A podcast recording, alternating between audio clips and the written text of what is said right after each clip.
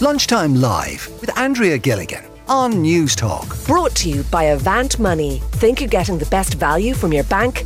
Think again. Are women listened to when it comes to healthcare in Ireland? The uh, Reaching for Equality Women's Health Policy document. Um, it's been published. It showed that many women don't feel that they are actually listened to.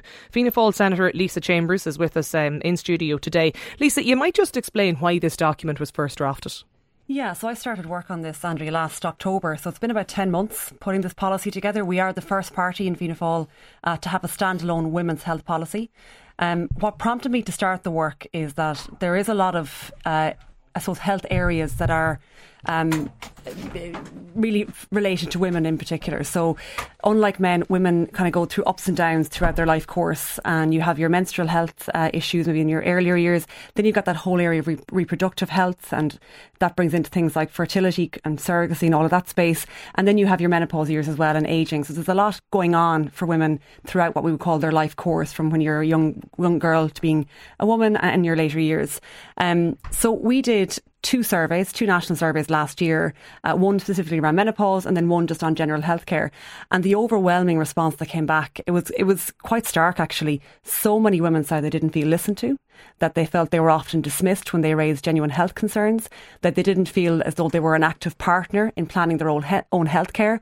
Um, you know, terms like gaslighting, uh, women being told it's all in your head when actually you've got a serious chronic condition uh, that goes undiagnosed for many years. And endometriosis is one of those. I know mm. we've spoken about that. Yeah, yeah. Um, you know, women complaining of chronic pain and fatigue, being told it's a mental health issue when actually you do have a chronic condition yeah. and a disease. So that that feeling of not being listened to and not being taken seriously came back really strongly in the survey, um, and that then prompted us to do a lot of stakeholder engagement. So we met with about thirty plus organisations and individuals across all of these issues. So p- eh, organisations like the Disability Federation of Ireland, Pavee Point, Age Action, the Institute of Obs and Gynae, the Irish College of GPs, and, and lots of all organisations we felt working in this space to try and figure out what are the key areas we need to work on? Mm. What are we doing well? What can we do better? Um, and what kind of services do women need? And, and, and, that was what prompted the, I suppose, the development of this policy over the last yeah. 10 months and the publication today. You mentioned that, and, and, and maybe that is something that I would like to hear from um, just people, like normal women, men, your experiences um, today of going to the doctor,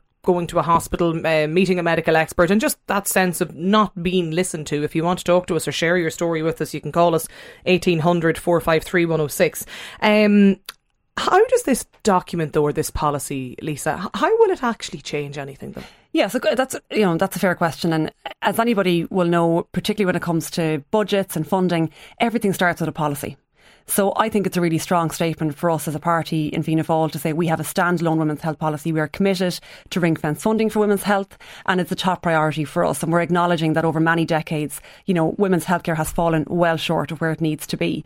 Um, so policies are what inform government decisions. They're what informs budgeting, and all of the different ministers heading into budget negotiations this summer to Michael McGrath, the public expenditure minister, will be saying, "Here's the government policy on X. We want we want funding to to, deliver this." will it happen though?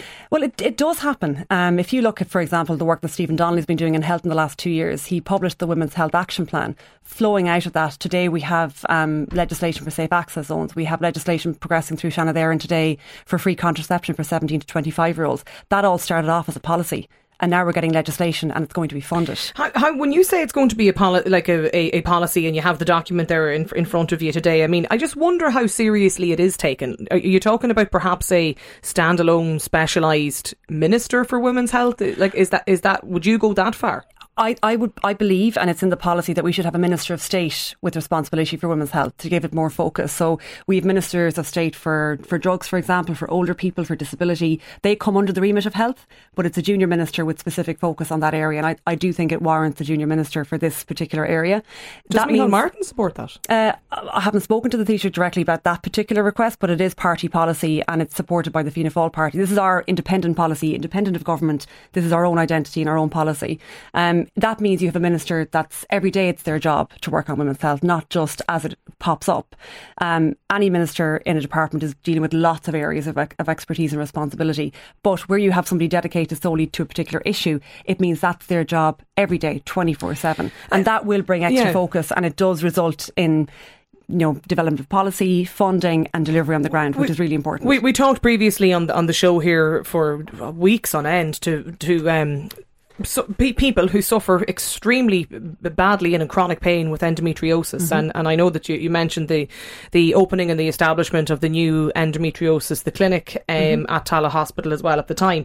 But I mean, one of the things that always struck me, and, and maybe I, I think with callers actually coming in now on this, um, one of the things that always struck me, Lisa, though, was that like irrespective, you know, it doesn't matter who's in government or what what minister is minister for health the reality is, though, like when I go to the doctor, I go to the GP, mm-hmm. and you know, if I don't feel listened to in the doctor, is it not something that medical? Because it's not really a document for for doctors and medical experts, rather than a political document. Yes, I mean, medical experts and doctors have fed into this policy. So, take for example, you mentioned GPs. So, the Irish College of GPs, they've been fantastic. They've worked with us all the way along on this. They actually spoke at the Women's Health Conference that I had earlier this year, and one of our key recommendations is around a life course approach to women's healthcare.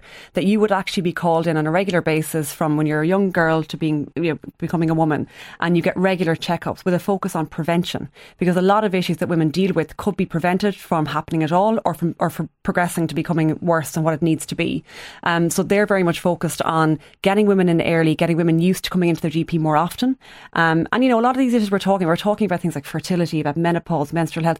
These were topics. You go back ten years ago, Andrea, we didn't talk about these mm, things, yeah. no, and we're still a little bit embarrassed talking about these things. So it's trying to shake off those taboos and say to women, you know what, you don't need to just deal with this at home on your own. Your GPs want to see you, they want you to come in. And we're very much focused on getting people in early and preventing um, illness and, and, helping people to, as those women, to, to be healthier and, and to live better um, rather than coming in when you're very unwell, when maybe you could have gotten help a bit sooner. Jody is with us, and I'm going to come to, to in, in just a moment. But just, Lisa, is there anywhere where I mean, if, if I'm not happy, we'll say with my GPs, um, you know, my, my appointment with them, I don't feel I was listened to, taken seriously, don't really feel I was maybe believed. Where do I go with that? I mean, who do I talk to to tell them? Yeah, there isn't really a complaints mechanism. Of course, you can go to the medical council, but in reality, if you don't have a good relationship with your GP, uh, people will generally move move GPs.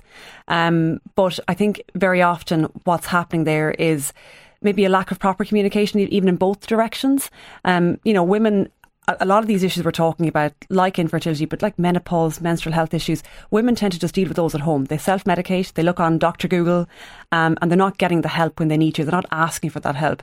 And there is an acknowledgement from general practice as well and from GPs, and they're doing a lot of work in this space around better educating their GPs around specific female health issues. So I know at the ICGP, they're running training courses around endometriosis, for example, how to spot the signs early, when to know to, to refer somebody for that specialist follow on treatment. Because some of those symptoms that you get with endometriosis could be IBS, it could be other issues. Mm, so yeah. they're doing okay. a lot of work in their space to, to bring their GPs up to a, a certain level on these issues. This texter has got in touch to say, I stopped going to my doctor over three years ago because every time I visited the doctor, he'd just sit there with the look on his face as if I was making up the complaint or was actually lying. When I get sick, I deal with it at home. Um, and I, am a man. This doesn't happen to just women, says um, says Lan. Jody is with us on the line. Jody, did you feel listened to? Um, no, I from my own GP level, I felt listened to. My GP personally is amazing, and she always took my concerns seriously. But there's only so much my GP can do for me. I need to be referred to another level, I need to be referred to gynecology services, and they're little to non-existent um, at the minute. You know, it's very easy to say if a woman is experiencing these sort of chronic pains, chronic fatigue, you know, borderline, you know, chronic illness, if it's a case of endometriosis or something like that. But when you're just left on a waiting list, you know, I've been on a waiting list since October last year, and no matter how much I try to contact you, email, phone, whatever, I'm just stuck between a rock and a hard place at the minute because, you know, it's very easy to have the idea that these things can be prevented and, you know, prevention is the key to, you know, moving on to an extreme case of whatever it may be, like yeah. whether it goes from endometriosis or to cervical cancer or ovarian cysts. Um, you know, ideally there should be somewhere for you to go. So this can be prevented, but in most cases, you're left until you're at your worst stages, and then you can't prevent it, and then it's a lot more difficult to treat. So, have you been seeing it all, Jody?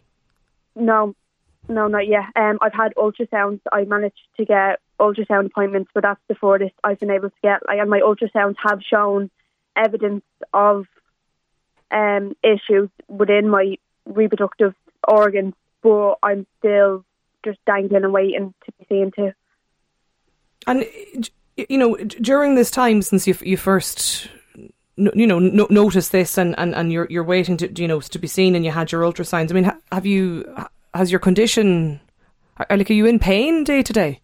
Oh, for sure. Like my quality of life is deeply affected by it, and there's only so many medication that my doctor can, my GP can prescribe to me. Um, you know, I'm on like Ponston and Buscopan, and I take, you know, like anti-inflammatory painkillers, but it needs to be, you know, like my doctor, like my GP has told me how, you know, stressed she is on my behalf because she knows that I can't be living like this, and I do need to be seen by a specialist.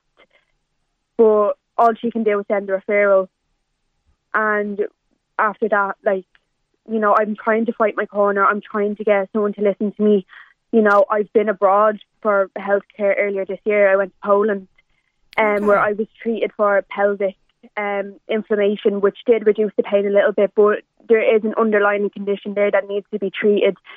Um, you know, I'm on a gynecology waiting list, and I'm probably going to be waiting months, another few months for that, and then I'm probably going to be put on, you know, just say the gyne- the gynecologist um, suspects that endometriosis, then I'll be put on the endometriosis waiting list, which is even even longer. Like women are waiting seven to nine years, mm-hmm. I believe, for an endometriosis diagnosis. So, you know. So you you you went to Poland, and, and, so you went to Poland in in the yeah. meantime. Yeah, I to went get to checked Poland. out. Yeah, I started getting um, symptoms of you know whatever it is I'm dealing with right now in September last year, and you know, I got a letter to say from the gynecology department here to say I've been on, I've been on, I'll sorry, the waiting will exceed 52 weeks, which is a whole year. So I decided to go to Poland um, in January of this year, and you know, while I was medicated over there for um, you know pelvis inflammation and other stuff, but you know, that doctor, the gynecologist over there did give me a list of things that I need to come home with that my doc like doctors at home would need to examine because it'd take a little bit longer than, you know, like my five day trip to Poland to treat. Mm-hmm. And in the meantime I've gone two ultrasounds, that's the most I've been able to get. And uh, what do you do, Jody? I mean, like, do you go back to your, your GP and your doctor, and do they try and keep the pressure keep the pressure on, or what? You know, I, I don't know what the advice is. Yeah, see, my doctor just told me that like all she can do is send a referral, um, and if she, like, she marked it as an urgent, an urgent referral, and if she sends it again, it'll just be put back down to the bottom of the list. She said, "I know how frustrating it is, and it's ridiculous. It really is, but you're just gonna have to fight your own corner." So, I'm literally like day in day out trying to get in contact, trying to get my ultrasound results and my other test results and my results from Poland to be added to my referral. So hopefully it can be seen as more urgent. But you know, I've been waiting like what, like nine, ten months now, and I still haven't heard a thing. You see, isn't isn't I think that's a big part of the problem, um, Senator Lisa Chambers, is when when you listen to to Jody, you know, and I can start now with the texts that are all coming in in front of us, like whatever you know and i you know i, I don't i'm not disrespecting the, the policy document but i just wonder for people like jody how will things change yeah, well, I mean, and I and I, my heart goes out to Jody because I, I have personal experience of this, those types of issues, so I know exactly the system that she's trying to work through. Um, but you asked at the outset, why is it important to have a document like this and have a policy? You know, we're talking about it today, and people are getting involved in that conversation. Policies like this put pressure on ministers to deliver certain things, and without a policy, without a commitment to do something, it doesn't really happen. This is the starting point of getting things delivered. Um, it may come as a shock to people to learn that it's only since last year, actually under Stephen Donnelly, that we had the first see and treat ambulatory gynae clinics, the first menopause clinic, the first specialist endometriosis clinic. We didn't have any of those until last year.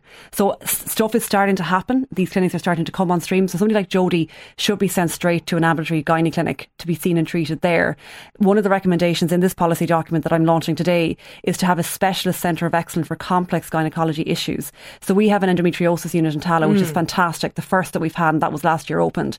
Um, but for complex, so that might deal with stage one or stage two endometriosis. Then stage three and four are your more complex cases where you could be talking with the disease being on your bowels, your intestines, intestines up as far as your diaphragm, which requires a surgery that would include more than one surgeon. So these very complex cases, that's why people like Jodie and others are travelling abroad because it can be difficult to get those surgeries here in Ireland. So that is one of our key recommendations. Okay. So, and, and with that recommendation, I'm thinking of Jodie, and I'm, as I mentioned, I'm going to come to, to Niamh and Meath is text in and, and other listeners as well. When will they actually see the benefit, though, of this? Well, right now, those ambulatory gynae clinics are up and running. Um, that's starting to deal with those waiting lists that Jodie was talking about.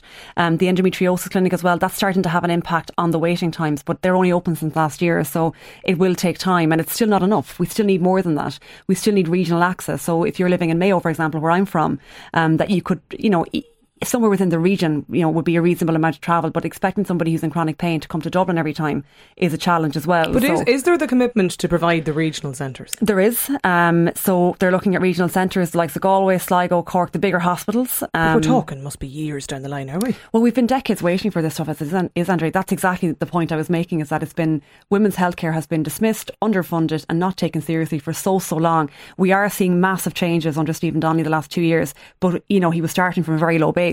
Um, so we've a long way to go yet. And it's I think it's important for, you know, people in my position, female public representatives, there aren't that many of us there, but it's it's on us to push these issues. You know, J- Jodie, just you're, you're still with us. Um, you know, in in the meantime, when you're you're waiting, like how are you? How are you feeling, and how are you doing? Like on a day to day basis, I'd say probably seventy five percent of my day is being in constant pain. You know, there's only like so much I can do at like an individual level to, you know, um, self medicate or to, you know, have TENS machines or hot water bottles or, you know, going to emergency departments, you know, but even when you go to the emergency department, you know, it's just you're just told like, oh, you need to see a specialist, you'll need to see the outpatients. Um, like I hope in this policy that Lisa's talking about, she mentioned that, you know, prevention is key and, you know, get young women in at a young age and everything. Like I know there's flaws in the American healthcare system, but at least with them going to the gynecologist is a routine, you know, a routine thing, and they, you know, go from a young age and they're comfortable with the gynecologist, and by the time they're then old enough to start getting their smear test and everything, they're already. Mm-hmm. You know, familiar with procedures that are within a gynecology a gynecology setting, whereas here you know, some girls start their menstruation when they're nine, ten years of age, and then they won't go near a gynecologist until they're getting their smear test when they're 25. So that's 15 years maybe that this whole area of healthcare isn't being looked at. So it does need to, you know, be a regular, you know, same as going if you have to the doctor if you have a sore throat, or if going, you know, if you broke a bone, going to get an X-ray. Mm. It needs to be you know, from a basis level, like recognized as an organ and a reproductive, like a whole set of bodily autonomy that needs its own area of specialised healthcare that is taken seriously, that is funded, that has information, that has yeah. widespread information. It, it's incredible to hear, Jodie, you say that you, you, you spent 75% of the day in pain.